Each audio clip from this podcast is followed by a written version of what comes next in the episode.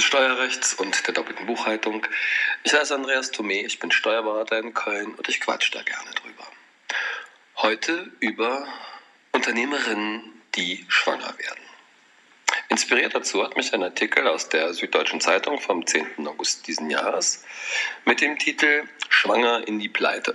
Da geht es um eine Unternehmerin, die aufgrund ihrer Schwangerschaft mit ihrer Firma in die Insolvenz gefallen ist und obwohl sie die Unternehmerin des Jahres äh, 2014, glaube ich, in Brandenburg war, ist da gewählt worden, hat einen Preis bekommen, zwei Jahre später von der Obdachlosigkeit bedroht war. Sicher ist das ein Extremfall und ähm, das geht aus dem Artikel auch so hervor. Andererseits kann es nicht schaden, solltet ihr Unternehmerin sein, die schwanger ist oder plant, schwanger zu werden, sich vorher über einige Sachen Gedanken zu machen. Als da wären zunächst das Mutterschaftsgeld, zweitens das Elterngeld. Das sind die beiden finanziellen Unterstützungen für Mütter, Eltern in Deutschland. Das Mutterschaftsgeld wird von der Krankenkasse gezahlt, wenn man Anspruch auf Krankentagegeld hat. Das ist bei Angestellten kein Problem. Bei Selbstständigen muss man diese Option in seiner Versicherung mit drin haben. Die kostet in der Regel ein bisschen mehr. Das ist aber egal, ob man da privat versichert äh, ist oder äh, gesetzlich freiwillig versichert ist. Man muss diese Krankentagegeldoption mit drin haben. Das heißt, erster Tipp, in dem Moment, wo ihr plant, schwanger zu werden oder wo ihr bemerkt, dass ihr schwanger seid, checken, was ist mit der Krankentagegeldversicherung? Habe ich eine, habe ich keine? Wenn ich keine habe, lohnt es sich für mich noch eine abzuschließen? Wie sind da die, wie sind die Tarife, wie sind die Kurse, was ist da das günstigste für mich?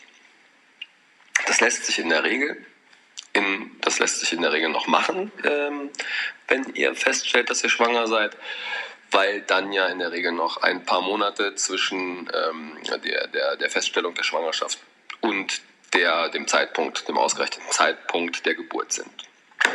Zweitens das Elterngeld. Das Elterngeld in Deutschland bekommen ähm, Eltern und zwar für längstens 14 Monate nach der Geburt.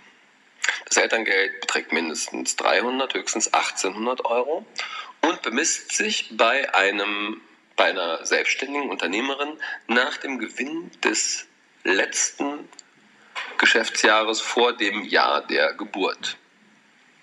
Beispiel, wir haben September eines Jahres, des Jahres 1, wir stellen fest, ähm, sind schwanger. Die Geburt wird sein im Jahr 2, dann würde der Gewinn des Jahres 1 als Bemessungsgrundlage für das Elterngeld, das ich ab dem Zeitraum der Geburt im Jahr 2 erhalte, herangezogen werden. So.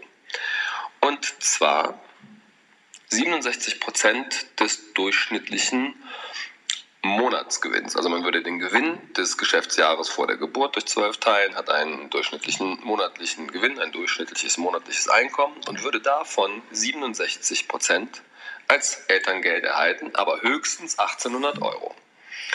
Deswegen, zweiter Tipp, in dem Moment, wo ihr schwanger werden wollt oder bemerkt, dass ihr schwanger seid, sofort Kontakt mit dem Steuerberater aufnehmen und dafür sorgen, dass der Gewinn des Jahres, der für, das, für die Elterngeldbemessung herangezogen wird, also des Geschäftsjahres vor der Geburt des Kindes, so optimiert wird, dass er ein möglichst hohes Elterngeld erhaltet.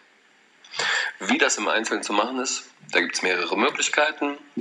Solltet ihr mit dem Steuerberater besprechen, da weiß der Rat. Gut, ich fasse nochmal zusammen. Also, ihr seid selbstständige Unternehmerin, wollt schwanger werden oder bemerkt, dass ihr schwanger seid. Erstens Krankentagegeldversicherung checken. Wenn ihr keine habt, eine abschließen. Zweitens Steuerberater aufsuchen und den Gewinn des Geschäftsjahres optimieren, das für die Bemessung des Elterngeldes herangezogen wird. Der kann auch noch ähm, ein paar Worte dazu sagen, wie das zeitlich abzustufen ist, weil zum Beispiel das Mutterschaftsgeld wird angerechnet auf das Elterngeld. Da gibt es auch noch kleine Optimierungsmöglichkeiten. Aber wie gesagt, bestreicht das mit dem Steuerberater, der kann euch da helfen.